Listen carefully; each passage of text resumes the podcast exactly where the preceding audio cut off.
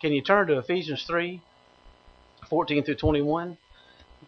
Ephesians 3, 14 through 21. This is a prayer by the Apostle Paul for the Ephesian church. It's one of the most beautiful prayers in all of the Bible. As a matter of fact, Pastor Dave just read it when we were praying over um, Vision of Hope. And um, we're going to read this this morning, see what it says to us in context of where we were last week. This is part two of the Surrender Serenade message that we brought last week. So, in reverence and respect for God's holy word, if you're physically able, will you stand with me right now as we read it? this is the word of the living God. Ephesians 3 14 through 21 says, For this reason I bow my knees to the Father of our Lord Jesus Christ, from whom the whole family in heaven and earth is named, that he would grant you, according to the riches of his glory, to be strengthened with might through his Spirit in the inner man, that Christ may dwell in your hearts through faith, and that you, being rooted and grounded in love, may be able to comprehend with all the saints what is the width and the length and the depth and the height, to know the love of Christ which passes knowledge, that you may be filled with all the fullness of God. Now to him who is able to do exceedingly and abundantly above all that we could ask or think, according to the power that works in us, to him be glory in the church by Christ Jesus to all generations forever and ever. Amen. And may be seated, please. Thank you for standing. I gave out, we gave out here your handout, and you'll see up at the top, we began the first of two, could be probably more than likely three messages on the surrender serenade. We're trying to answer this question biblically. It doesn't matter what our opinion is, it only matters what biblical truth is. We're trying to answer from the Bible a question that seems that the answer is obvious when you take first pass at it. But if we look carefully at the scriptures and see what God has to say about it, we might be pleasantly surprised. In the beginning of the on the surrender serenade, it says, "As a born again believer, here's the question: Is the call to full surrender? I'm talking about the deepest level of surrender in the Christian life. Is it urged by our Lord or is it commanded? Does it come as a urge, an exhortation, an encouragement, or does it come as a command? Now, this is for the believer. This is for the believer. Here's the question we've been asking. We handed out, handed out that question by way of summary. We handed out that question about four or five months ago and got some well, carefully, prayer, prayerfully thought out responses. I would say by and large, though, however, the responses came back that it was commanded. Then sometimes it would say commanded, and then you change your mind and say, well, wait a minute. And you went back and forth a little bit, and I can understand that. But this is an imperative, it's a very, very important question for us to answer, and we tried to answer it biblically last week. We talk about a serenade in the sense that a serenade, the definition of it, is a complimentary vocal or instrumental performance, especially when given at night for a woman being courted. And the reason we call it serenade is because the call to surrender that's issued by our Lord is a swan song. It is a it is it is like a serenade. It is like the, the husband calling to his bride for a deeper level of commitment and a deeper level of surrender that we've ever experienced before in the Christian life. But you know what? If that call is going to come, we need to know the motivation for the call. We need to know the reason for the call before we can accurately and biblically and truthfully respond to it. Does it come to a believer as a command or does it come to the believer as an exhortation? That's the question. Is it urged? Now, first pass, you'd say, wait a minute, that's got to be a command. That's got to be a command. Hold on just a second. He's Lord. Yes, He is. He's King of Kings and He's Lord of Lords. You better believe it. He is. But we talked about it time and again that our, listen to me now, our salvation is not secured by our surrender. Our salvation is secured by the surrender of Christ to the will of the Father. He did that on our behalf. Our belief secures our salvation. Then we get in as Christians and we're in the Christian life and we believe on Him and we trust Him as our Savior. Salvation is repentance toward God and faith in Jesus Christ. And then we come in and God issues a call. He says, Listen, now that you belong to me, Now that you belong to me, here's, here's what the deal is. I saw you when I found you. Are you ready? Does a, does a lost person seek God? Absolutely not. The Bible is abundantly clear about that. It says, No one seeks God. No, not one. It says that a wicked man, that the, the thoughts of a wicked man never even entertain God. That's what the Bible says. In salvation, he seeks you. But once that relationship happens he slaps a ring on our finger and he, he enters into a covenant relationship, then he says, Okay, buddy, you can have as much of me as you want, but you're to seek me. See, I saw you when you were unregenerate and when you were lost in your sins and dead in your trespasses and sins. And I've made you alive. I've transferred you from the kingdom of darkness to the kingdom of light. I've given you a new name. And hey, when you're a male and your name is Lindsay, you appreciate that.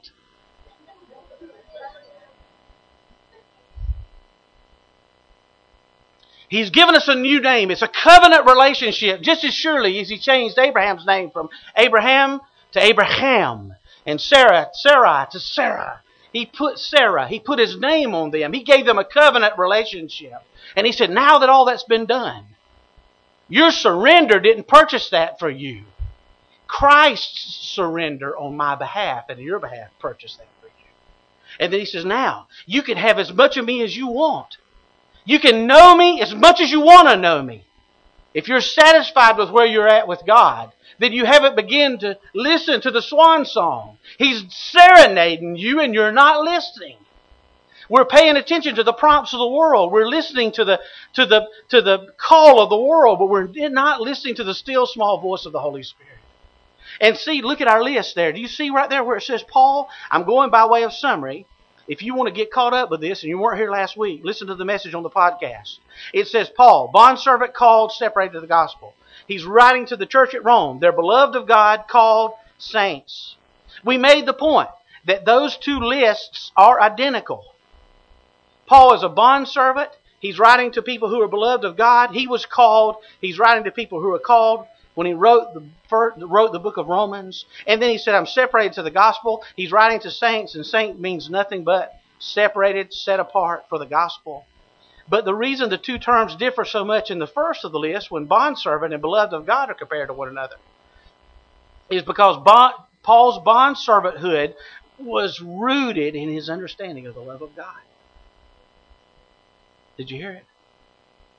Paul's bond servanthood, his fidelity, his loyalty to Jesus Christ was rooted in how he understood the love of God. Now, wait a minute. You think, wait a minute, Paul was a Christian, A number one super guy, super saint. You know, the big shot apostle. 13, possibly 14 books of the New Testament were written by that man. And yet, you would say, oh, is, did the Apostle Paul fully surrender to the will of the Father because of his love for God?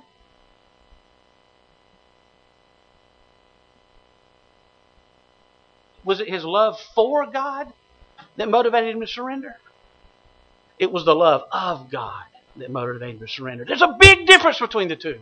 See, it was his love of God. He understood how much God loved him. And because he understood how much God loved him, in the year of a bondservant, in seven years, in the seventh year, you can go free. You can, you can do what you want. And he said, No, I stick around and I stay. Why? Why would somebody who's in somebody's servanthood as a slave after six years in the seventh year could go free? What would motivate somebody to do that? The goodness of the one served. Surrender in full measure to the will of God in the life of a believer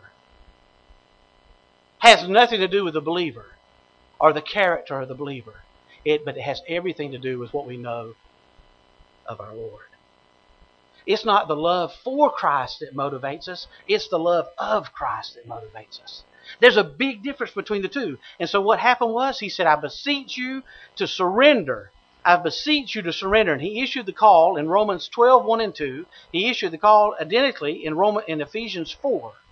The first part of Romans and the first part of Ephesians, by way of review, last week is doctrine. The second part of Romans And the second part of Ephesians is duty. And in between the two, there's a turnstile we talked about last week. And that turnstile is, is Romans chapter 12, chapter, chapter 12, verses 1 and 2. And it's Ephesians 4 1. And in both of those, the surrender that's called for is urged, not commanded. The reason it comes on the heels of the first 11 chapters in Romans, the reason it comes on the heels of the first three chapters of Ephesians, is because those are doctrinal chapters that talk about the life that we have in Christ and what He purchased for us on the cross. What are they? They're detailed truth about the love of Christ. And when we begin to understand the love of Christ, the full measure of surrender is no longer even an issue. That word beseech means an earnest call. Look at the verse in Romans 12, 1 and 2. What's the motivation? By the mercies of God. What's the motivation in 319? The love of Christ. Look at 2 Corinthians 5, 14 through 15. It says, For the love, what?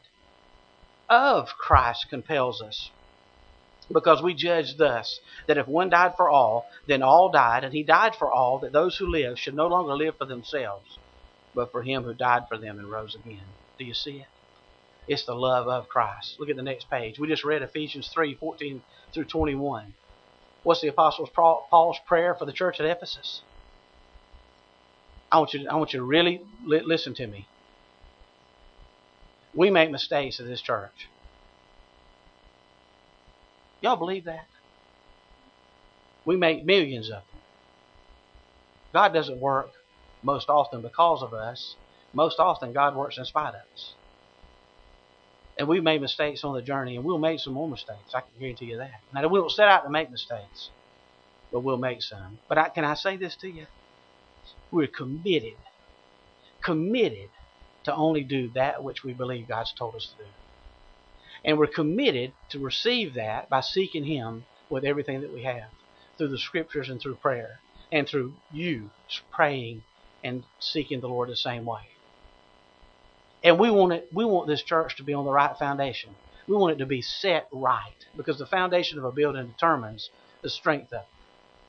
We want it to be biblically based, spirit filled, spirit led, God centered, and God exalting. We want it for His glory.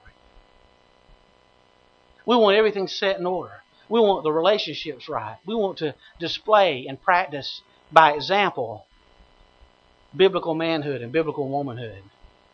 We want to walk with God. We want to be filled with the Holy Spirit. We want to love Jesus above all other competitors and all other loves. We want to say no to all of them so that we just say yes to His. We want all of these things to be true of this church. We want to hold each other accountable for holy living. We want to serve the Lord. We want to make a difference. We want to tend to Jerusalem, Judea, Samaria, and the uttermost parts of the earth. We want all of those things to happen in this church. But let me tell you this right now. If every one of those happened and we hit on all pistons, and it's not motivated by the love of Christ, it profits us nothing. This was the state of the Ephesian church. Do you remember? The Ephesian church. You go read it in Revelation chapter 2, and let's do that. Let's go back to, let's go to Revelation chapter 2. Let's look at this for just a second. We're not going to get through all this today. Would y'all bring this back with you next Sunday, please? Would y'all do that? Bring the, the outline back with you. Look at uh, look at Revelation chapter two. I want to challenge you on on our, our on our traditional understanding of God's performance appraisal of this church. This is the performance appraisal of Jesus Christ toward the church at Ephesus. He's the only one who can write a performance appraisal on a church.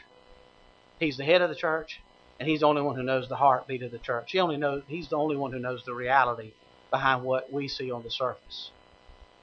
At his performance appraisal at the church at Ephesus. Now watch this, which is the same letter that we just read from. Are you ready? Ephesians 3, Ephesians 3, 14 through 21. This same church, this was Paul, this was Jesus' performance appraisal of the church. Are you ready? To the angel of the church, this is Revelation 2 1. To the angel of the church of Ephesus, write These things says he who holds the seven stars in his right hand, who walks in the midst of the seven golden lampstands. This is Jesus himself assessing his church. I know your works. I know your labor. I know your patience. I know that you cannot bear those who are evil, that you have tested those who say they are apostles and are not, and have found them liars, and you have persevered, and you have patience, and you have labored for my name's sake, and have not become weary. Stop there. Stop right there. Let me ask you a question. Just first pass. Forget what you know about the rest of that. Whatever you know about the rest of his performance appraisal, just stop right there. Hang on right there.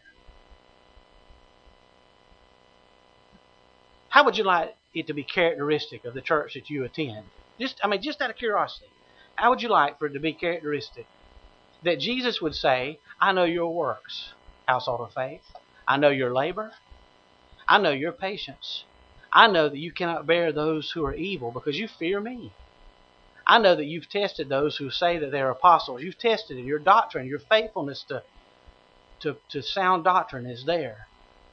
And I know you found them liars and you've exposed where there's been error.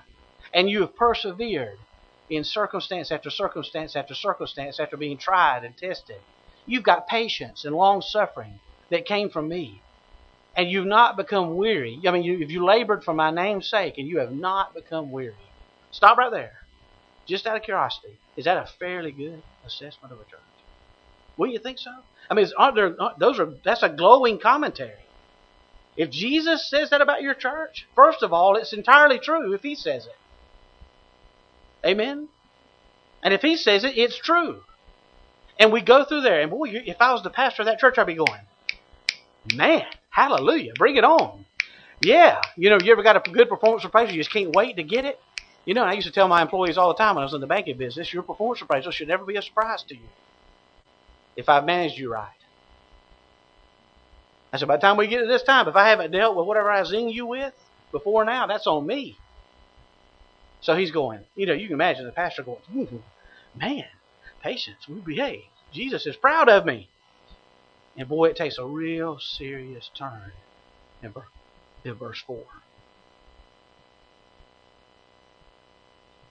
This pastor,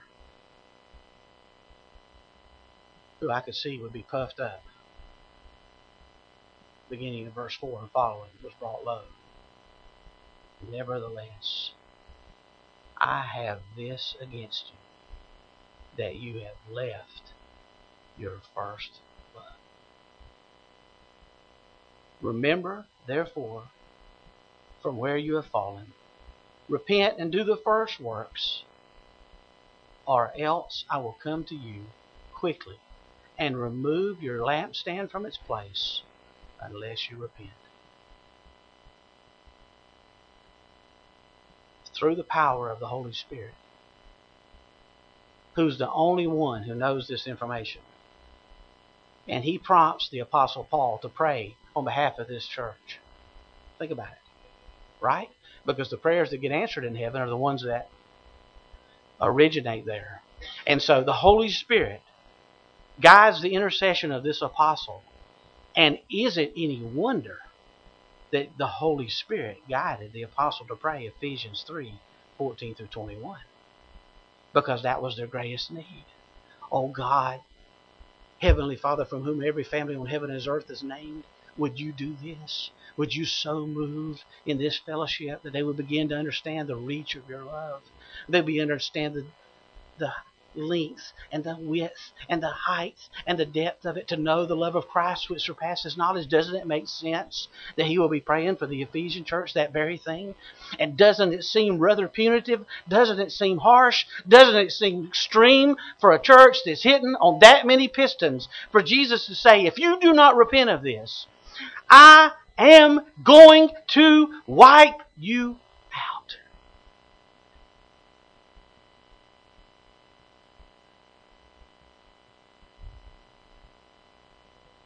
We can get it right, be doctrinally this, that, or the other. Puff up our pride and think, wow, we've got it going on. And Jesus said, you know what, though? If you do that for any other motivation except for the love from me, I don't want that duplicated. I don't want that spread. I want that cut off. Can I say this to you? This church was in modern day Turkey. That's where it was located. The most Muslim church, the most Muslim nation on planet Earth is not Iran, Iraq, Pakistan. The most Muslim nation on the face of this earth is Turkey. It was where this church was located. Are you hearing me? You, are you hearing me? You understand? We better make it our business, saint, to get into the scriptures and find some measure of delight and some measure of childlike wonder as we plumb the depths of God's love. That word first love, this is what I'm going to challenge you on your understanding of that. I believe that that first love does not mean their love for Christ. I mean, it, I believe it means first love from Him. Are you ready? 1 John 4:19 says this. We love him because why? He first loved us. You have drifted away. Hey, method, method has has has replaced a meaningful relationship between me and you.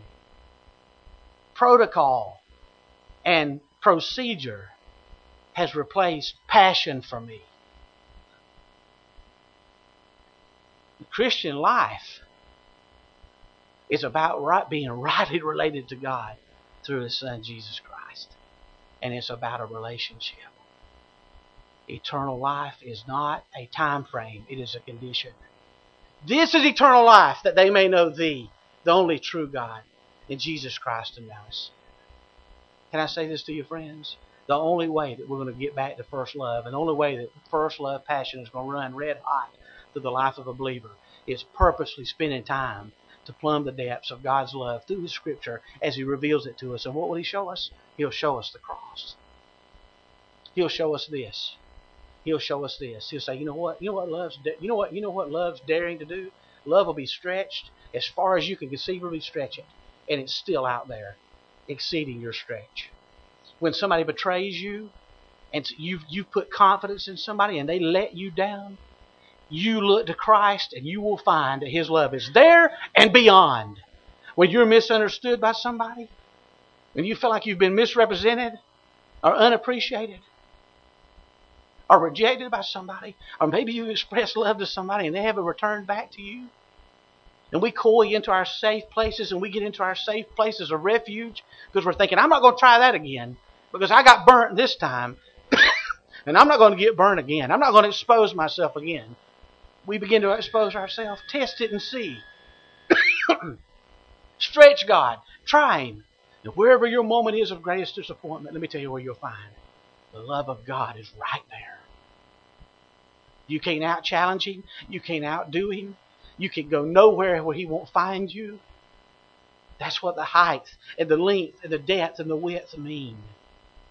Don't be afraid for it to be challenged. Don't be afraid to go to scary places. Don't be afraid for your security and the things that you think undergird you or taken away from you. Don't be afraid in those times because only the reason, the only reason, the only reason that God would let that happen to you is so He can meet you at that place and you can understand His love in a way that you never could understand any other way. Can I say this to you, friends? And some of you in here have been deeply hurt by others. Some of you have been deeply hurt by relationships. Some of you have been deeply hurt by people you trusted a bunch. Some of you have been betrayed. Some, some of you have been called upon to forgive, and it has taken everything out of you and then some. Some of you have been called on to forgive, and you refuse to. And you're wallowing in it.